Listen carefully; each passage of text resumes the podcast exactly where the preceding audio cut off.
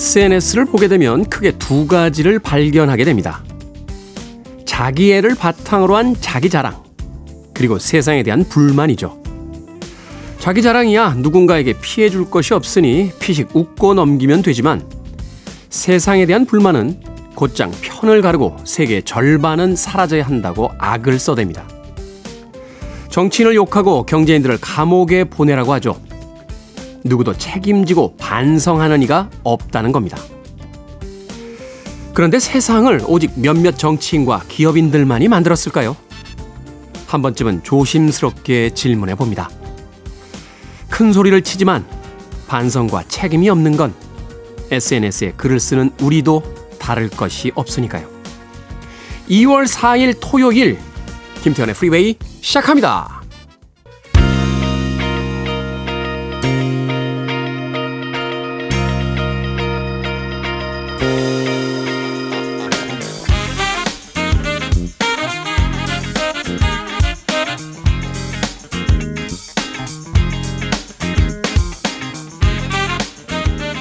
빌보드 kid의 아침 선택 김태훈의 프리웨이 저는 클 태 자 쓰는 테디 김태훈입니다. 자 오늘 첫 번째 곡은 1981년도 빌보드 핫백 차트 이번 주 11위에 올라있던 블론디의 The Tide is High 듣고 왔습니다. 자 2월 4일 토요일 1부 시작했습니다. 1부는 음악만 있는 토요일로 꾸며드립니다. 뭐 60년대 70년대부터 시작해서 2000년대 이제 선곡의 연도 봉인 해제가 됐기 때문에 뭐 어제 나온 곡, 오늘 아침에 나온 곡도 틀어드릴 수 있습니다. 오늘 아침에 나온 곡은 아직 도착을 안 했겠죠. 자, 이렇게 에, 바로 이번 주에 빌보드 핫백 차트에서 상위권에 올랐던 음악들을 중심으로 시대를 초월한 음악들 일부에서 소개를 해드립니다. 그리고 2부에서는요, 북구북구로 꾸며드립니다. 북칼럼니스트 박사 씨, 북튜버 이시안 씨와 함께 오늘은 또 어떤 책을 읽어볼지 잠시 후 2부도 어, 기대해 주시길 바랍니다. 자, 청취자들의 참여 기다립니다. 문자번호 샵 1061, 짧은 문자 50원, 긴 문자 100원, 콩으로는 무료입니다. 여러분 지금 KBS 2라디오 김태훈의 프리웨이 함께하고 계십니다.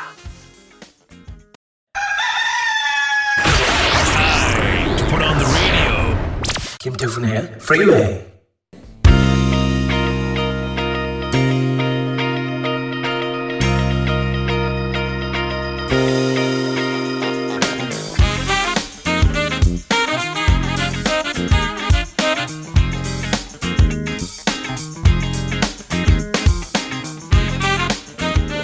음악만 있는 토요일 세 곡의 노래 이어서 듣고 왔습니다. 1974년도 빌보드 핫백 차트 이번 주 2위에 올라있던 링고스타의 You're 16 비틀즈의 뭐 전설적인 드러머죠. 어, 링고스타 You're 16이라는 어, 자신의 솔로 앨범에 수록됐던 곡을 가지고 74년도 차트 2위를 기록했습니다. 이어진 곡은 1975년도 역시 같은 차트 이번 주 6위에 올라있던 카펜터스의 Please Mr. Postman 이었습니다. 카렌 카펜터라는 어, 당대 최고의 드러머이자 또 보컬리스트 너무 일찍 세상을 떠났죠. 어, 카펜터스가 좀 더 오래 유지됐다라면 저는 비틀즈 못지않은 그룹이 됐을 거라고 어, 감히 예, 음악 칼럼니스트라는 제 직을 걸고 예, 이야기하는 바입니다. 뭐 이럴 건 별로 없습니다. 그래도 팝 역사에 참 위대한 그룹인 것 같아요. 카펜터스. 그리고 마지막으로 이어진 세 번째 음악 1980년 바로 이번 주 빌보드 핫백 차트 5위에 올라있던 퀸의 Crazy Little Thing Called Love까지 세 곡의 음악 이어서 들려드렸습니다. 자, 5278님, 테디, 세대 구분하지 않고 진행되는 선곡들이 정말 최고입니다. 팝을 다양하게 듣고 사랑하는 사람으로서 프리웨이 선곡 맛집 찐 인정합니다. 방송을 마칠 때는 선곡표를 항상 복사해서 저장 듣기를 한다니까요. 프리웨이 그리고 테디 오래오래 함께 할 수 있기를 응원해 드리겠습니다. 하셨습니다. 고맙습니다. 그렇죠. 어, 음악이라는 게 이제 시대적인 어떤 구분은 있습니다. 그 시대상을 이제 반영하기 때문에 음악을 들으면 몇십 년대 풍 같다 하는 이야기를 하기도 하죠. 하지만 그것도 굉장히 인위적인 어떤 구분이 아닌가 하는 생각이 들어요. 시간을 10년 단위로 끊는다는 것 자체가 아, 자연스러운 건 아니죠. 60년대와 70년대, 80년대. 우리는 뭔가 이렇게 규정하는 걸 좋아하고요. 뭔가를 자꾸 개념화 시키려는 어떤 강박 같은 게 있는 것 같아요. 젊은 세대들을 그냥 젊은 세대다라고만 이야기하는 게 아니라 어떤 세대다라고 이제 규정을 짓는데 글쎄요, 과연 한 세대가 그러한 몇 가지 단어로서 완벽하게 규정될 수 있을까요?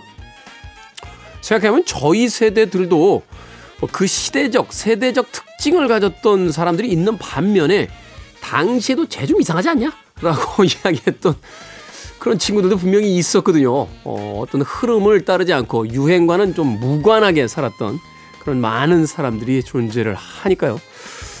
이런 규정 자체가 사실은 편의를 위한 것들이지 예, 그렇게 정확하거나 아, 뭐 어떤 특별한 그 의미를 갖는다라는 생각은 하지 않게 됩니다. 뭐 그래도 어, 뭐 연도를 기록하는 건 중요한 거니까요. 기록이 있었기 때문에 또 오늘날 우리의 찬란한 문명이 있는 거니까요. 자, 2583님, 오늘이 엄마 칠순입니다. 부모님, 저다 외동이다 보니 친인척도 많이 없어요. 요새 물가도 엄청 많이 올라서 해드리고 싶은 거 많은데 걱정이네요. 엄마가 팝송을 좋아하셔서 태호님 라디오를 잘 들으시는데 좋은 말씀 해주시면 좋아하실 것 같아 깜짝 신청합니다. 라고 하셨습니다. 2583님의 어머니의 칠순 진심으로 축하드립니다. 어, 이렇게 축하 멘트를 원하실 때요, 가능하면 어, 본인의 성함과 아, 또 축하를 받는 분의 성함을 좀 같이 적어서 보내주시면 제가 이름을 불러드릴 수 있잖아요. 2583님. 이렇게 핸드폰 뒷번호를 부르는 것보다는 이름을 불러드리는 게 더 좋지 않나 하는 생각이 드는군요. 아, 팝송 좋아하신다고 하셨는데 아무쪼록 건강하게 오래오래 예, 김태훈의 프리웨이 많이 즐겨주시길 바라겠습니다. 자, 남영희님, 테디, 방학 동안 초등학생 아이와 박물관 투어를 하고 있습니다. 국립민속박물관, 겸재 정선미술관, 허준박물관, 국립항공박물관, 한지박물관. 우리나라 참 대단하다는 걸 새삼 느꼈습니다. 박물관이 없는 게 없다니까요. 하셨습니다. 그렇죠. 주변에 박물관도 많고요. 도서관, 뭐 미술관, 진짜 많습니다. 잘 안 가요. 안 가고 비싼 돈 들여서 해외에 가면 그렇게 미술관하고 박물관을 찾아다닙니다. 예, 우리 주변에 이미 많다니까요. 예, 날씨가 조금 따뜻해지면 주말 나들이들 겸해서 한 번쯤 박물관이라든지 또 도서관, 어, 도서관도 좋죠. 주말에 시간 보내기. 미술관 이런 것들 한번 사용해 보시는 거 어떨까 하는 생각이 들어요. 겨울에도 좋고 여름에도 좋습니다. 특히 이제 도서관 같은 경우는 어, 평상시 책 안 보던 사람도 책을 보게 만드는 아주 묘한 마법이 있고요. 어, 책 한 몇 페이지 보다 이렇게 나와서 커피 한 잔 들고 그 도서관 가면 이렇게 창문이 큰 데가 많아요. 따뜻하고 또 시원한 도서관에서 겨울에는 따뜻하게, 예, 여름에는 시원하게 창 밖을 이렇게 탁 쳐다보면 괜히 내가 괜찮은 사람 같고 어, 인생이 괜찮게 느껴지는 그런 순간이 옵니다. 도서관 방문 한 번쯤 해보시는 건 어떨까 하는 생각이 드는군요. 자, 음악 듣습니다. 91년도로 갑니다. 빌보드 핫백 차트 이번 주 7위에 올라있던 to Power의 I'm Not in Love 그리고 1990년 역시 같은 차트 이번 주 9위에 올라있던 루그램의 Just Between You and Me까지 두 곡의 음악 이어서 들려드립니다.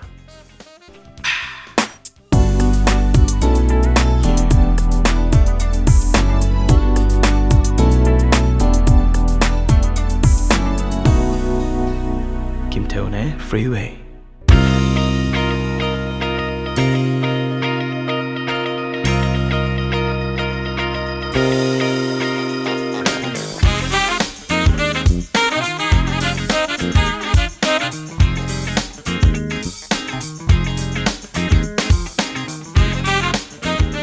빌보드 키드의 아침 선택 KBS 2라디오 김태훈의 프리웨이 음악만 있는 토요일 함께하고 계십니다. 두 곡의 음악 이어서 듣고 왔죠. 2000년 어, 바로 이번 주 빌보드 핫팩 차트 4위에 올랐던 브라이언 맥나이트의 Back at One 그리고 2005년 역시 같은 차트 이번 주 1위에 올랐던 마리오의 Let Me Love You까지 두 곡의 음악 이어서 들려드렸습니다. 아, 박경숙님 남편이 갑자기 제 얼굴을 빤히 보면서 얼굴이 커졌다는 거예요. 뭐라고 하려다가 참았습니다. 저 잘했죠, 테디라고 하셨는데. 안 잘하셨습니다. 뭐라고 하셔야지요. 예? 얼굴 커, 커져도 진짜 커졌나? 아니, 진짜 커졌어. 잠깐만, 진짜 커졌어도 커졌다고 하면 안 되죠. 예? 사람이 생각하는 대로 다 말하고 삽니까? 예, 남편분 회사 가셔서 직장 상사한테도 그렇게 이야기하시나요? 예? 아니잖아요. 저는 정말로 개인적으로 최악의 사람이 그 남의 외모 이야기하는 사람이에요. 그걸 왜 얘기합니까? 자기가 고쳐줄 겁니까? 네. 그리고 외모의 기준 따위가 있다고 생각하지 않습니다.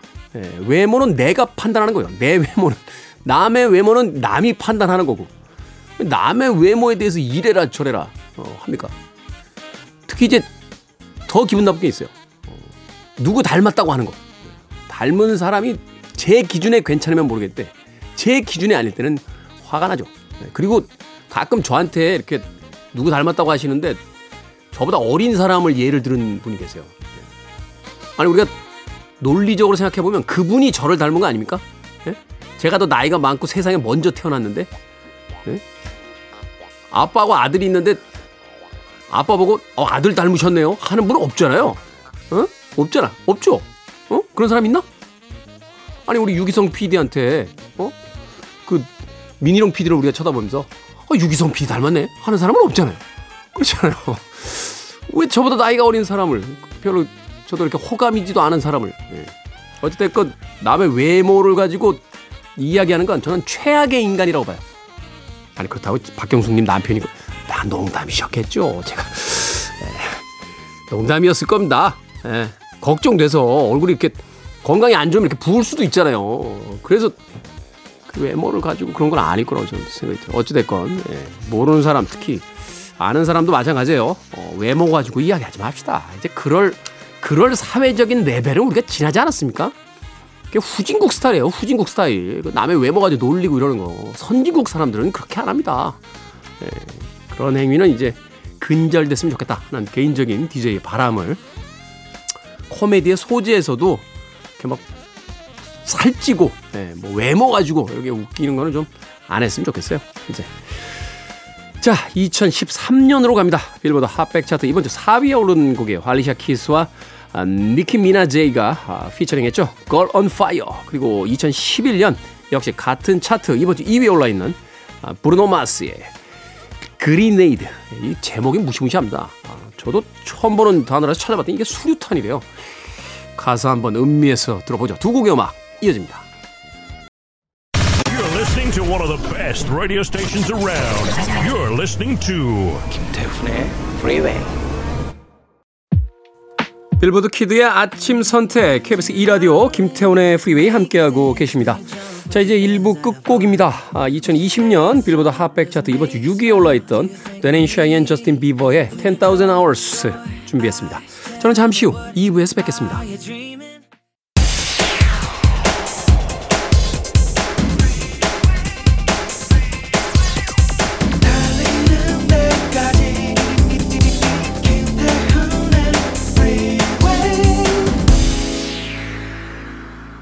김태훈의 프리웨이 2월 4일 토요일 2부 시작했습니다.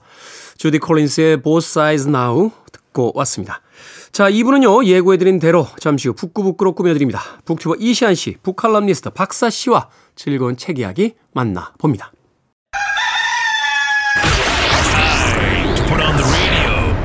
김태훈의 Freeway.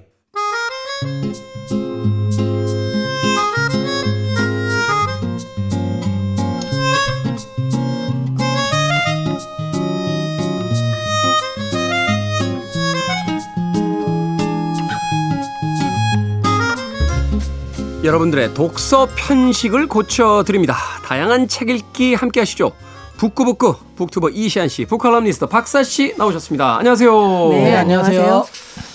독서 편식은 우리가 고치고 있는 것 같은데요. 생각해보니까 지난 한 2년 반 됐죠. 네. 정말 장르 구분 없이 읽는 것 같아요. 아니 저희 셋이 정말 다 취향이 달아서 이게 네. 살짝 네, 네. 살짝 편식을 하잖아요. 그렇죠. 취향이 다른데 셋이 다 각자가 원하는 책을 얘기를 하다 보니까 저희야말로 지금 편식을 고치고 있는 과정에 있는 게 우리는 아닌가. 어떤 합의를 보는 게 아니라 네. 맞아요. 그럼 너 그거 읽어 나 이거 읽을게. 하면서 이제 그걸 같은 공간에서 읽으니까 오면서 이제 투덜투덜하면서 누가 고른 책이야 도대체 이러면서 그렇죠. 그렇죠. 이 편식에 있어서의 어떤 극렬한 어떤 어, 반발이 있었던 게 지난번에 읽었던 어, 피버 피치예요. 피버 피치. 제가 박사님한테 정말 그렇죠. 한 2주간 욕을 먹었어요. 왜 이런 걸 읽으라고. 지금도 지금도 이제 그 추천하시면 네. 제가 일단 경계합니다. 이거 누가 추천한 거지? 라면서 일단 경계하는 자세가 아, 나는, 돼버렸죠. 나는 너무 재밌게 봤는데. 아 근데 오늘 책도 만만치 않았어요. 도대체 이거 누가 추천한 거야 하면서 봤거든요. 와, 이거 너무 재밌지 않나요? 오늘 책은 전 재밌게 봤어요. 아 그래요? 어, 네. 일단은 일단은 그리고 짧잖아. 짧긴 아, 한데 짧죠. 우리 네. 이소연 작가 네. 이소연 작가가 이런 책 별로 안 좋아하는데 내가 보기엔 짧아서 좋아했다고 봐요. 엄청 짧아, 엄청 짧아. 그래서 이소연 작가도 짧아서 너무 좋아서 시작했다가 음. 두 문장 읽고 쉬고 한 문장 읽고 쉬고 해서 독서 시간은 뭐 비슷했다고 하더라고요. 그러니까 진도는 진도는 이렇게 빨리 나. 이 거꾸로 이야기했을 때 그 락 밴드 중에 슬레이어라고 있어요. 아, 거기 이제 드러머가 롬바르도라고 하는 아주 유명한 속주 드러머예요. 네. two bass라고 해서 양발로 이제 그 큰 베이스 북을 치는데 속도가 어마어마합니다. 대신 대부분의 곡이 3분 이내예요. 저희, 저희 끼리 하는 이야기로 야 이렇게 쳐대는데 3분 이상은 못 치지 라고 하는데 아마도 오늘 작품이 바로 그런 책이 아닐까라는 생각이 듭니다. 자 호르헤 루이스 보르헤스 벌써 이름부터 심상치 않습니다. 바벨의 도서관이라는 책입니다. 나온 지는 무려 80년이 넘은 책입니다. 1941년.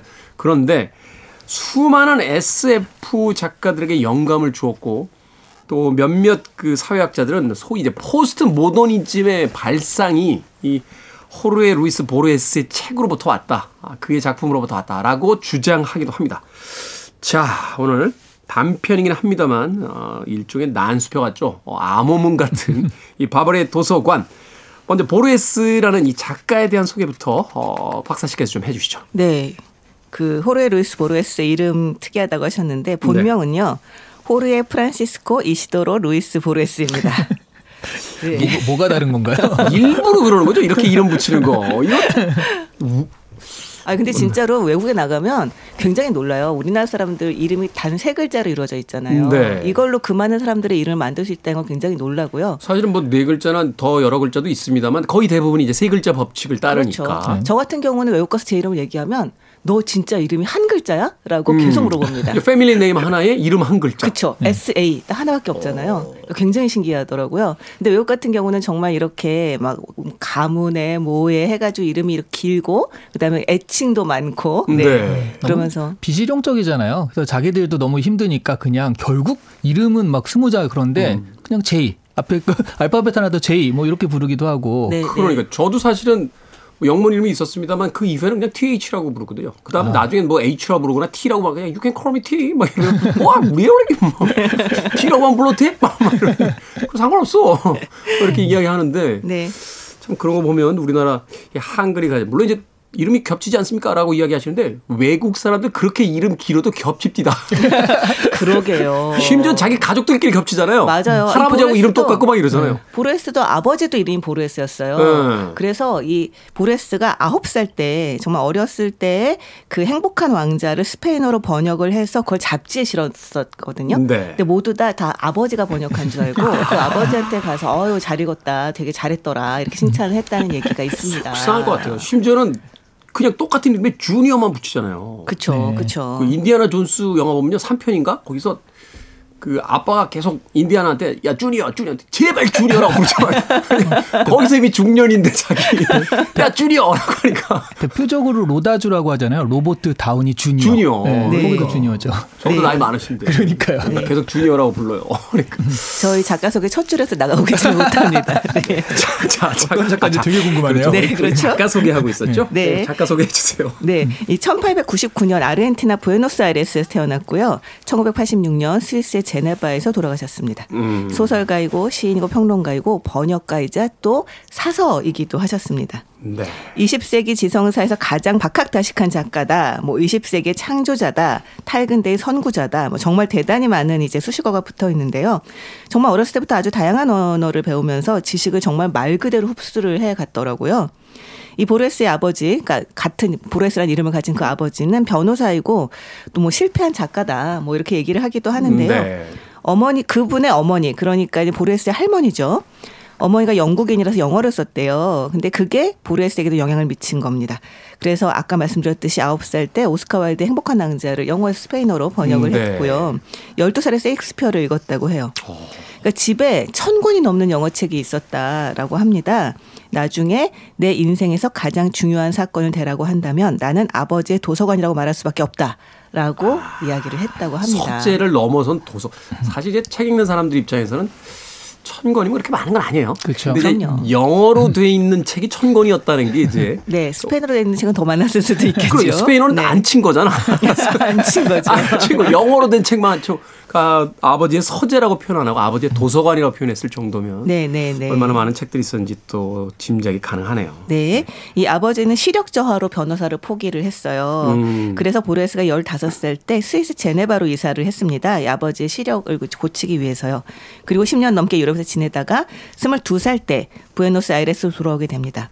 뭐 다양한 이제 작업을 하다가 32살 이후에 작품을 쓰고 문예직 고정 기고를 하면서 작가로서 이름을 얻기 시작을 했고요. 네. 이 생계 때문에 서른 서른아홉 살에 작은 도서관에서 박봉으로 일을 하기도 했습니다.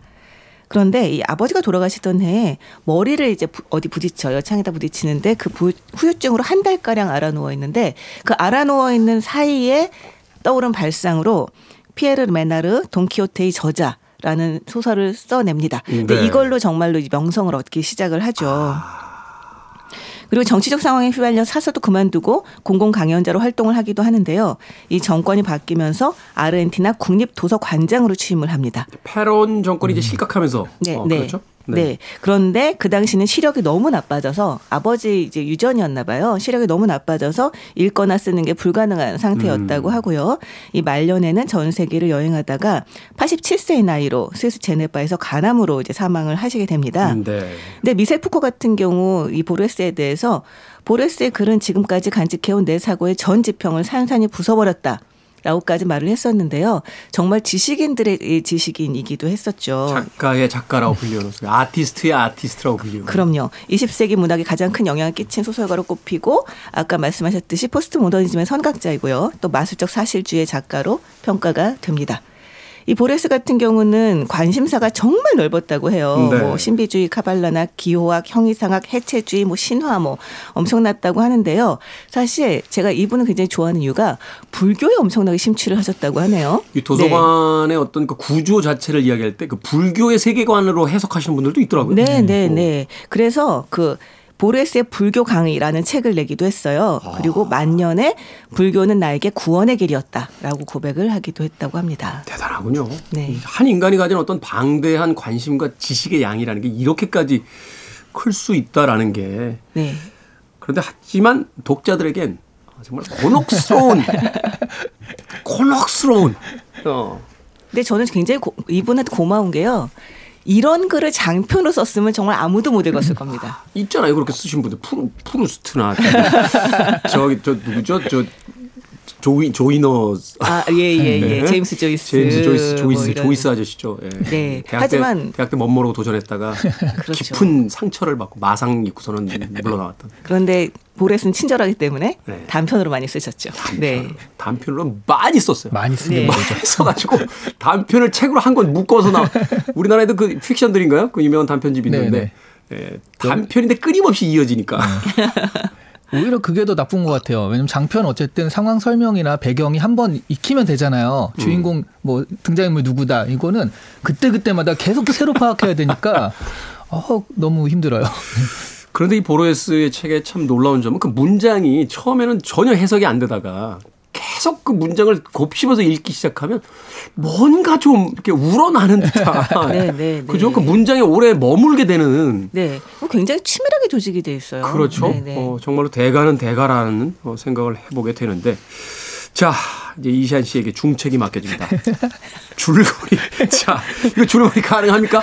이 책? 어, 가능하냐고 하면 불가능하죠. 줄거리를 보니 그냥 읽으면 되지 않을까 하는 그런 있고요. 합니다만. 그냥 도서관 구조를 설명하는 거거든요. 네. 구조, 도서관의 존재에 대해 설명하고 있는데 제가 보기엔 약간 사고 실험 같은 느낌도 있어요. 도서관을 머릿속에 이제 짓는다면 음. 하는 식으로. 어, 그러니까 뭐 진열실이 도서관 전체에 걸쳐 동일하게 배치된 육각형 모양의 방이 끊임없이 이어진다라든가. 그래서 이거를 그린 그림도 있더라고요. 네. 이거대로. 그 굉장히 많죠. 뭐 네, 프랑스 네. 화가가 그린 그림도 있고 네. 뭐 하여튼 굉장히 사파들이 굉장히 많은 걸로 알고 있는데. 그래서 처음에는 그래서 도서관 모양에 대한 얘기를 하고 그다음에 그 책들이 뭐 어떻게 구성돼 있다라고 해서 몇 페이지야 다 어쩌고저쩌고 이렇게 얘기를 하는데 그거 지나면 약간의 내용이 나오긴 해요. 그러니까 그 이렇게 하다 보니까 젊을 자기가 젊을 때 여기 주인공 있거든요. 네. 내가 편람 중에 편람을 찾아 여행을 떠났으나 실패하고 지금은 내가 태어난 그 방 그 옆에 가까운 곳에서 죽을 때를 기다리고 있다라는 거죠. 음. 그러면서 이제 두 가지 원리를 깨닫는데 하나는 이 도서관이 태고적부터 존재했다는 거. 그러니까 어, 세상의 네. 시작과 함께 존재했다는 그렇죠. 두 번째는 철자 기호의 수는 25개라는 것. 알파벳. 네. 그러니까 어떤 사서가 알아낸 건 이 도서관의 모든 책은 서로 다를지라도 동일한 요소로 표현되어 있고요. 모든 것을 포함하고 있다라는 걸 알아냈다고 해요. 음. 그래서 사람들이 야 그러면 이것을 한 번에 설명해주는 변론서, 이제 개론서 같은 게 있을 것이다 생각을 하고 그걸 차지하기 위해서 그러니까. 찾아 헤매고 싸우고 살인하고 심지어 미쳐가기도 하거든요. 근데 공식적으로 결국 못 찾아요. 어디 있는지 있는지도 확실치 않아요, 네, 사실. 못 찾습니다. 그러니까 이 주인공 역시 그런 믿음을 가지고 찾아다니다가 지금은 안 됐는데 거기서 이제 되게 중요한 얘기를 하는 게 내가 볼 수 없다면 남이라도 볼 수 있으면 좋겠다. 이런 얘기를 하거든요. 그리고 마지막에 나의 깨달음은 어쨌든 도서관은 무한하지만 반복적이라는 것이다. 주기적이라는 것이다. 음. 이러면서 이제 끝납니다.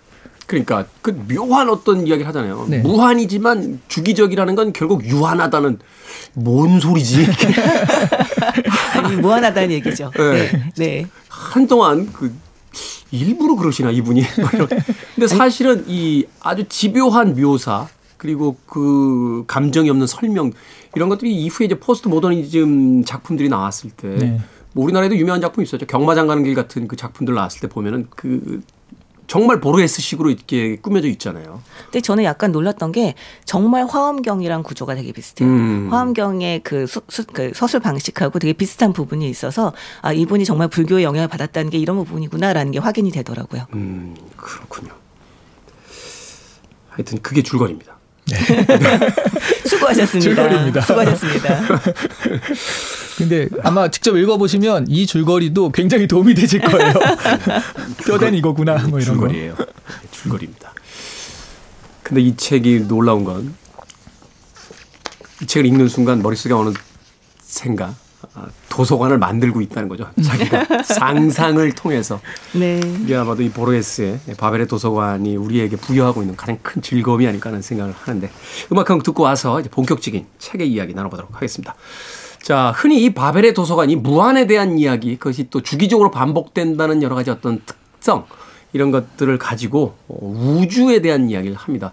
왜 태어났는지, 어디로 가고 있는지, 또 이 우주에 과연 그 질서를 이야기하는, 무질서를 질서화시키는 아, 공식은 존재하는지, 뭐 이런 것들이 우주다라고 이제 주장하는 평론가들이 있죠. 그래서 준비한 곡입니다. 콜드플레이와 BTS가 함께한 My Universe. 콜드플레이와 BTS가 함께했던 My Universe 듣고 왔습니다.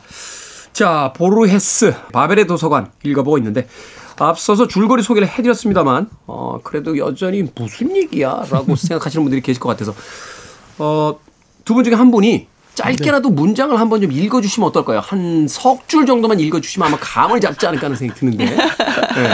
제가 아 요건 진짜 그 뒤통수를 때리는 게 있었어요. 네. 그러니까 한 문장 한 문장이 되게 어렵잖아요. 그래서 나름 근데 우리가 해석을 하면서 이런 건가 음, 저런 음, 건가 메타폰 은유는 이런 건가 음. 생각을 해서 대충 아 이러 이런가 보다라고 생각을 하는데 마지막에 뭐라고 하냐면요. 어 그 뒤에 뭐 하지만 도서관은 빵이나 피라미드 혹은 그 어떤 것이기도 하다. 그리고 도서관을 정의 내리고 있는 앞에 일곱 단어가 다른 의미를 띠기도 한다. 까진 괜찮거든요. 내 글을 읽고 있는 당신, 당신은 내가 쓰는 언어를 이해한다고 확신하는가? 이게 거의 마지막에 나옵니다. 음. 그러니까 너 읽어봤자 잘 모를 거야. 이거 이해하고 읽었겠어? 라고 지금 마지막에 뒤통수를 때리는 거거든요. 이게 읽- 읽은 사람 김 빼는 거잖아요. 그렇죠. 예. 네가 네가 그 한편으로도 약간 거들먹. 네가 이걸 이해하겠어? 라고.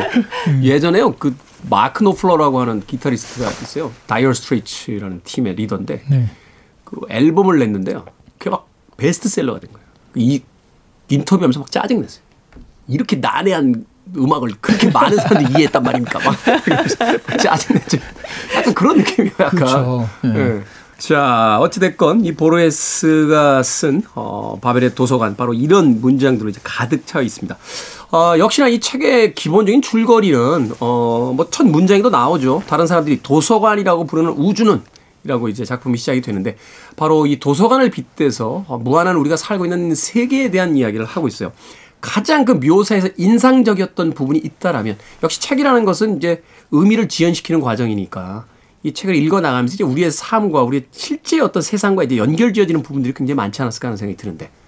저 같은 경우는 사실 이게 굉장히 사소한 얘기일 수 있는데 이, 이 도서관의 웅장한 점은 사실 이 육각형의 방이 무한히 반복된다는 점이잖아요. 그렇죠. 그렇기 때문에 그게 되게 인상적일 수 있는데 저는 되게 사- 약간 사소한 부분에서 인상적이었어요. 뭐였냐면 이 육각형의 방들은 서로 좁은 복도로 연결이 돼 있잖아요.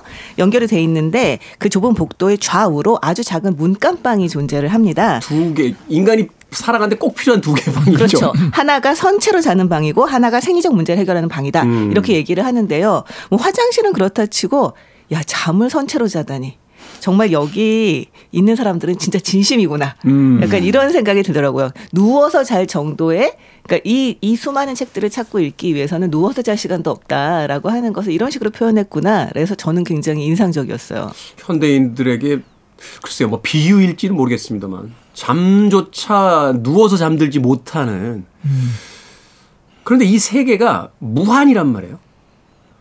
과연 그러면 그렇게까지 서서 잘 필요 어차피 가봐야 끝까지 못 가는데 그렇죠. 뭐, 뭐 이런 이런 생각도 네, 들고 그렇죠, 그렇죠. 네, 네. 네. 저는 진짜 인상적인 부분이 그 육각형의 방이 계속 반복되는 게 되게 무한하다라는 게 사실은 우리 머릿속에 잘 그려지진 않거든요. 네. 그게 그려지는 묘사가 있었는데 뭐냐면 이 사람이 죽을 날을 기다리고 있다고 그랬잖아요. 그러면서 이제 자기가 생각하기를 그래서 만약 죽게 되면 저 밑으로 던져질 것이다. 근데 그게 음. 무한이기 때문에 닿지 않아서 내 시체가 계속 떨어지다가 어느 사이인가 썩어가지고 바람결에 살아 들어 그 사라져 들어갈 것이다 음. 이런 묘사가 나와요. 네, 바닥에 닿을 수도 없는 수도- 거죠. 아니 왜냐면 때문에. 바벨이라는 게 그 상징이잖아요. 하늘을 향해서 올라갔던 그러니까 끝이 없는 탑에 대한 이야기니까 네. 결국 떨어져도 끝없이 떨어지니까 네. 무한이라는 네. 네. 이론적으로 이론적으로 이제 무한이니까. 그 살이 썩어서 바람에 들어갈 때까지 떨어질 것이다 하니까 아 이런 게 무한이구나라고 와서 닿더라고요. 추락하지만 무한하다는 거. 음. 어, 결국은 이것이 어떤 유의미함을 이야기하는지 무의미함을 이야기하는지 예, 거기에서 이제 독자들의 어떤 판단을 어, 가져오게 만듭니다. 자 그런데 도서관이에요. 우리가 우주를 설명할 때뭐 다양한 방식으로 설명을 할 수 있잖아요. 사실은 거대한 바다로서 설명할 수도 있고 이것이 끝없이 이어지는 어떤 뭐 사찰이라든지 또는 뭐 종교적인 어떤 공간으로서도 이 이야기를 할 수 있고 작은 집들이 뭐 무한히 반복되는 형태로서도 이야기할 수 있는데 도서관을 등장시켰다. 여기 아마 보로에스의 어떤 야심이 있지 않나 하는 또 생각을 하는데 두 분은 어떻게 해석을 하시는지. 뭐 도서관 그러니까 사실 보레스가 저는 그러니까 이걸 하나의 상징으로 볼 수도 있잖아요. 사실 책 한 권은 굉장히 뭐 완결적이지만 각각의 책들은 또 충돌하기도 하고요. 그러면서도 그 무한히 많은 책들이 모이면서 완전함이 가까워진다고 하는 의미에서 뭐 상징적으로 이해할 수도 있겠지만 저는 보레스의 우주는 정말 도서관의 형태였을 수도 있겠다는 생각이 들었어요. 음. 그러니까 본인 스스로가 수많은 책을 읽으면서 본인이 하나의 그 살아있는 도서관이기도 했었고 그리고 어렸을 때 아버지의 도서관에서 자라나고 그 다음에 가장 국립도서관에 관장을 하면서 정말 이 도서관을 이라고 하는 곳을 삶의 관통을 하고 있잖아요. 음. 그런 면에서 이 사람한테는 이게 실제였을 수도 있겠다. 우리에겐 상징으로 보이지만 그런 생각을 좀 했습니다. 그렇군요. 저는 사실은 그 도서관, 우주, 공간적인 의미는 너무 뻔하니까 좀 다른 생각을 해봤어요.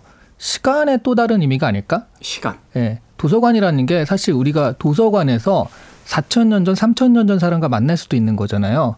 그래서 예전에 수도원 같은 경우에는 그 도서관 역할을 했기 때문에 시간의 통조림이다. 뭐 이런 음, 표현도 음. 썼었거든요. 그 도서관이라는 게 공간적인 의미뿐만 아니라 역대 그 살아있는 성현들을 만날 수 있는 그런 시간적인 의미도 그렇기 때문에 무한이라는 그런 시간적인 의미도 들어가 있지 않나 그러네. 하는 생각을 좀 했었어요. 도서관이 만들어진다는 건 이제 시간이 쌓여야지만 되는 네. 거니까. 네.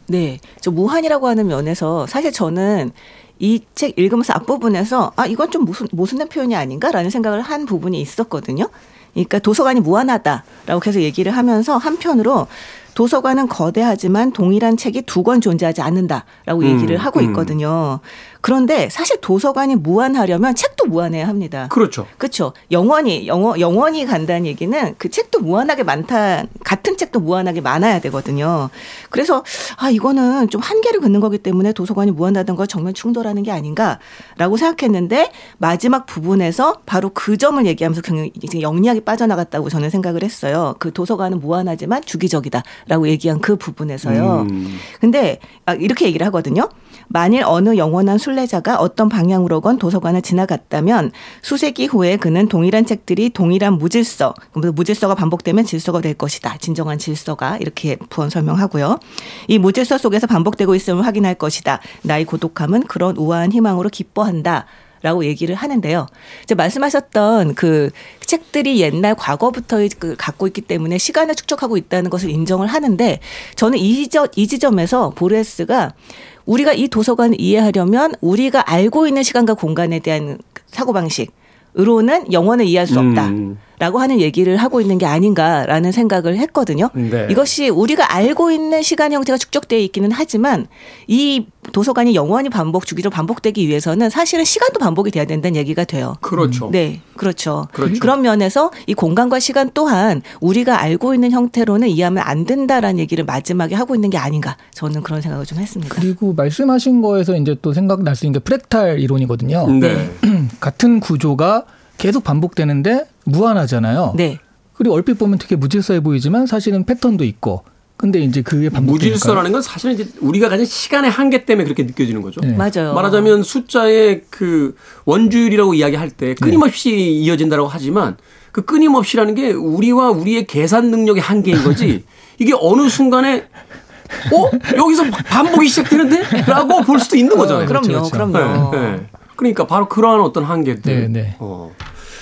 예전에 읽었던 그 테렌스 창의 그 소설과 그 소설을 원작으로 했던 왜 컨택트 같은 작품 보면 거기 이제 외계인의 언어는 원으로 돼 있잖아요. 시간의 개념이 없잖아요. 음. 네. 과거와 미래가 이제 섞여 들어가는 어떤 그런 언어의 체계가 나오는데 바로 그런 이야기도 이 보로에스의 바로 이 바벨의 도서관에서 또 영감을 얻었던 건 아닌가 하는 또 생각도 네. 해봤어요. 음. 사실 저도 읽으면서 테드창 생각을 좀 많이 했었는데요. 테드창이 그 등단했던 그 소설 이야기가 바벨탑 이야기거든요. 네. 그 소설도 그건 훨씬 더 현실적인 모습을 하고는 있었지만 아, 나중에 생각을 해보니까 아, 테드창의 소설들이 보르스의 영향을 좀 많이 받았을 수도 있겠구나라는 생각이 들었어요.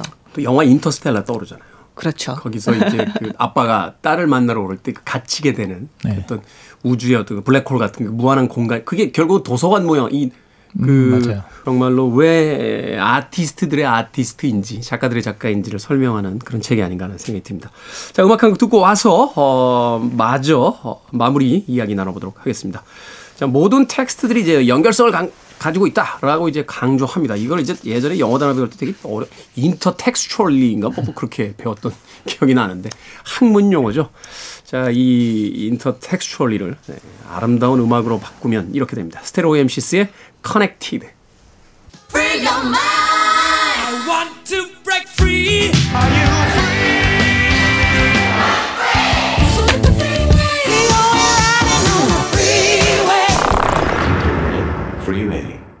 빌보드 키드의 아침 선택, 김태훈의 프리웨이, 북칼럼니스트 박사 씨, 북튜버 이시안 씨와 함께 북구북구 오늘 보르헤스의 바벨의 도서관 읽어보고 있습니다.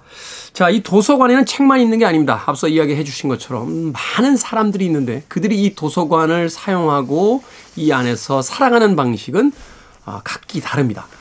자, 이 부분 어쩌면 이제 무한히 반복되는 우주라는 것은 우리 외부의 세계를 이야기한다라면 어, 그 안에서 살아가는 사람들은 바로 우리 자신에 대한 이야기를 이제 작가가 남기려고 했던 것이 아닌가 하는 생각이 드는데 인상적이었던 어떤 사람들이라든지 그 관계들이 있었다면 어떤 것일까요? 네, 여기 있는 사람들은 다 거의 대부분 이제 자기만의 변론서를 찾아다니는 사람들이잖아요. 네. 그게 이제 맞다, 틀리다 이렇게 하는데 재밌는 건 제가 이제 기억에 남는 뭐 정말 잠깐 잠깐 나와서 기억에 남을 것도 없지만 음. 굳이 찾자면 저는 여기에 검찰관이라는 그 직종이 나와요. 네. 공식적으로 오피셜리하게 찾아다니는 사람들이라는 거죠. 그래서 가가지고 뭐 내가 이런 모험을 하고 왔어라고 하지만 항상 수색에 실패하고 돌아오거든요. 네. 못 찾으니까. 그래서 사람들이 이제 그들이 발견할 거라고 기대도 하지 않는 상태입니다. 근데 제가 이- 왜 이게 기억에 남냐면 그 무슨 보물을 찾는 발굴대 같은 것이 있었는데요. 네. 그게 이제 다큐멘터리로 제작이 됐거든요. 그래서 그 우리나라 앞바다에서 보물을 찾는데 이게 뭐 3년, 4년, 5년, 10년째 찾고 있다 보니까 S 아빠다. 예, 안 나와요. 제가 사실 거의 관련된 분들 이야기를 좀 들은 적이 있어요. 네. 그 다이버들. 네, 네. 제가 다이빙을 해- 배웠으니까 아, 네. 거기 직접 수색에 참여하셨던 다이버들의 이야기를 들은 적이 있는데 아, 그, 네, 네. 저, 제, 주, 주가와 연계가 연관이 돼. 네, 그- 그러니까 이게 약간 그래서 오피셜리하게 네. 감찰 여기 검찰관도 이제 오피셜리하게 들어가는 거잖아요. 그러니까 이걸 찾아야 되다 보니까 이제 발견될 거라고 희망하지 않- 그러니까 생각하지 않은 채 들어가는 거죠. 음. 그러면서 그게 다큐멘터리에 나왔는데 아 저분들은 도대체 어떤 마음일까라는 생각을 한 적이 있거든요. 네. 그래서 약간 좀 비슷한 느낌이 들어서 기억에 남았어요. 들어갔다 오신대요. 네. 그렇게 물론 다 그런 건 아니겠습니다만 가끔 이제 그럴 때가 있다. 네. 근데 정말 어떻게 보면 굉장히 단조롭잖아요. 책밖에 없어요. 책장과 책밖에 없고 좁은 복도가 있고 층계가 있을 뿐이 이 공간에도 정말 다양한 사람들의 모습들이 존재한다는 게 저는 굉장히 재밌게 느껴졌어요. 음. 그러니까 조- 종교적인 사람들도 존재하고 정말 이렇게 약탈자들도 존재를 하고 모험가들도 존재를 하고 그 안에서 또 시비가 붙고 살인도 일어나잖아요. 그러니까요. 굉장히 극적인 어떤 인생 드라마들이 벌어지고 있다는 게 신기했는데 제가 인상적이었던 건 어느 거칠고 황량한 지역의 사서들 이야기였습니다. 그들은 제가 읽어드릴게요. 그곳의 사서들은 책 속에서 의미를 찾으려는 허황되고 미신적인 습관을 거부하고 그런 행위를 꿈이나 한 사람의 손바닥에 뒤엉킨 손금들에서 의미를 찾으려고 하는 행위와 동일시한다.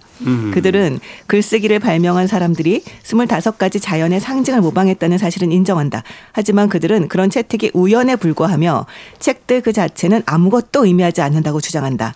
곧바로 살펴보겠지만 이러한 견해가 전적으로 틀린 것은 아니다. 라고 얘기를 하고 있는데요. 진짜 어떻게 보면 책의 의미 자체를 완전 전면적으로 부정하는 사람들인 거잖아요. 책을 쓴다는 건 정말로 엄청난 인식 과 그 의도적 행위인데 그럼요. 그다 의미의 집, 집약체라고 할 수 있는 거죠. 그런 게 그냥 우연이야. 의미 없다. 네. 아, 아, 이거 의미 없다.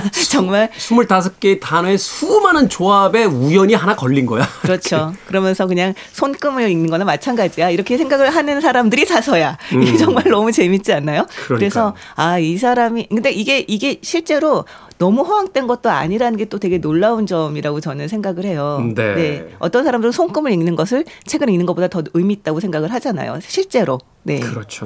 그렇게 미래를 책에서 얻고자 하는 사람이 있지만 누군가의 손금을 통해 미래를 읽는 수 있다라고 주장하는 사람들도 있고 사실은 그렇죠. 어, 그러면서 이 모든 사람들이 결국은 답을 찾지 못한다는 것으로서 이제 책의 어떤 주제가 아주 네. 드러나고 있는 것들이 아닌가. 그리고 우리가 하고 있는 그 책을 쓴다는 가장 인위적인 행위들조차도 그냥 우연의 산물일 뿐이지 거기에 무슨 그렇게 큰 이야기들이 담겨져 있겠는가.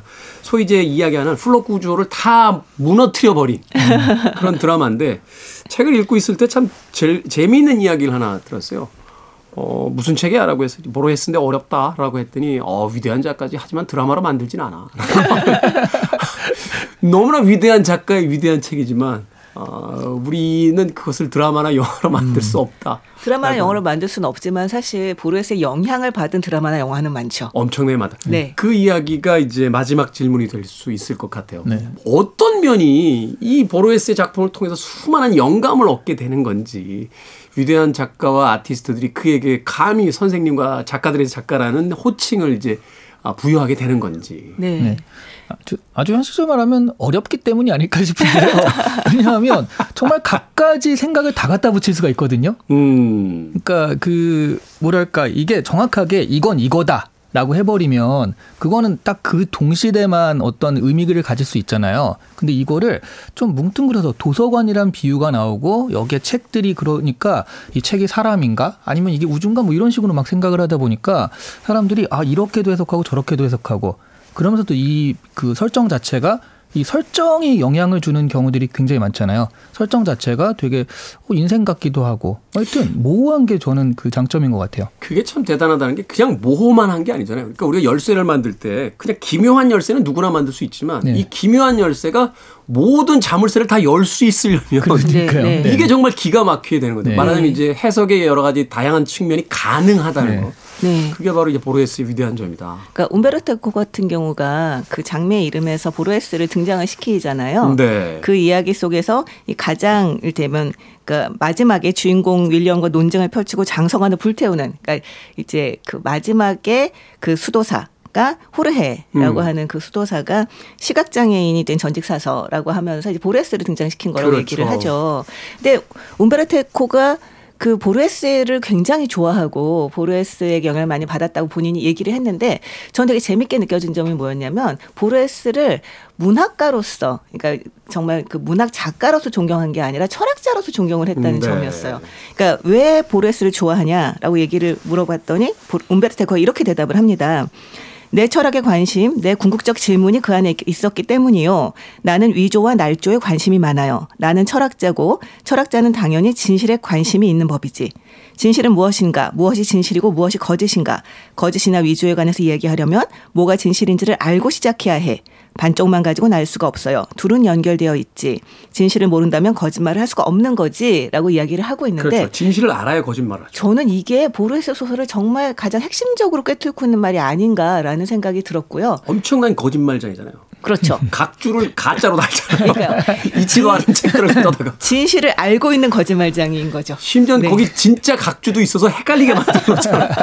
네. 움베르토 에코가 이걸 이렇게 표현을 하고 그 그렇기 때문에 보레스를 좋아한다고 얘기를 하고 음. 자기 작품에 또 반영을 한다는 게 어, 저는 굉장히 좀 재밌게 느껴졌어요. 마치 그런 얘기 같은데요. 빵점을 맞는 게 엄청난 실력이다. 그냥 정답을 다 알아야지 비- 네, 사지선다형에서 비껴갈 수 있으니까. 한만 한 문제도 못 맞춘다는 건 네. 네. 대단한 정답을 정답을 알고. 있다는 그럼요, 얘기거든요. 그럼요. 이거는. 네. 우리가 피아노를 칠 때도요. 이렇게 아무거나 얹어도 한 악보에 있는 음은 없거든요. 그런데 그걸 다 피해간다는 이야기니까. 근데 저는 거기서 더 대단한 건 천하의 움베르토 에코의 사부라는 점. 야, 움베르토 에코도 거장인데 이 거장에 사부님이 계시다는 거에 대해서 아니 어, 미셀 푸코의 사상을 산산히 부숴버린 사람이 보레스라고 얘기를 그러니까요. 하는데요. 막 인생엔 뭔가 규칙이 있고 뭔가 정말 절대 어떤 의미가 있다고 주장했던 철학자들을 한순간에 다 바보로 만들어버린 네. 대단한 어떤 내공의 작가죠. 대단합니다. 자, 한 줄 추천사로 마무리하겠습니다. 어, 저희가 이렇게 얘기 나누는 거 듣고 어, 재밌겠다 싶으신 분은요. 도망치세요. 위험합니다. 정말 저희가 뛰어난 거예요. 이 책을 이렇게 재밌게 이해할 수 있다. 이거 마치 제가 보기엔 보물찾기 같아요. 이게 걸리면 정말 대박인데 네. 찾기는 정말 힘들거든요. 네. 이렇게 좀 추천해 드리겠습니다. 아, 저랑 비슷한 생각이실 수 있을 것 같은데 제가 생각할 때 보레스는 아예 읽기가 힘들거나 아니면 폭 빠져 있거나 이 둘 중에 하나가 그렇죠. 아닐까라는 생각이 듭니다. 왜 요즘 MBTI 테스트 많이 하시잖아요. 그러니까 자신의 성향을 한번 테스트해 보는 기회로 이 책을 읽는 것을 한번 삼아 보시기를 권하고 싶습니다. 맞습니다. 네. 한 번도 안 읽은 사람은 있지만 한 번만 읽은 사람은 없을 책이 바로 이 보르헤스가 또 아닐까 하는 생각을 해봤습니다. 자, 북구북구 오늘은 보르헤스의 바벨의 도서관 읽어 봤습니다. 다음 주에는 예, 좀 릴렉스한 의미로서 재미있습니다. 이 책. 로알드 달의 찰리와 초콜릿 공장. 아마도 팀버튼의 영화로 어, 많이 보셨을 텐데 팀버튼의 영화 이전에도 작품이 있었어요. 어, 그러니까 팀버튼도 이제 리메이크를 했다. 네. 리메, 이크라고 볼 수는 없겠죠. 이제 책이 원작이니까 네. 다르게 만들었다. 이렇게 아니. 정말 저희가 책에 그 편식을 고쳐드린다고 앞서 말씀을 드렸는데요. 네. 이 정도 되면 종횡무진, 중구난방 뭐 이런 표현들을 좀 갖다 붙일 수 밸런스를 있겠네요. 맞춘다라고 생각하는 게 음악을 이렇게 선곡하면 그 옛날에 고참 PD들이 내려서 하던 이야기가 있어요. 선곡이 너를 뛴다. 자, 보레스에서 찰리와 초콜릿 공장까지 과연 이 독서의 이 그 편리는 어디까지 가는지 직접 만나보시길 바라겠습니다. 두 분 너무 감사합니다. 네, 고맙습니다. 아, 음악 한 곡 더 듣습니다. 아, 사고의 확장 이라는 측면에서 이 음악도 괜찮지 않나 하는 생각이 듭니다. 자미로콰이의 Sleep in Time.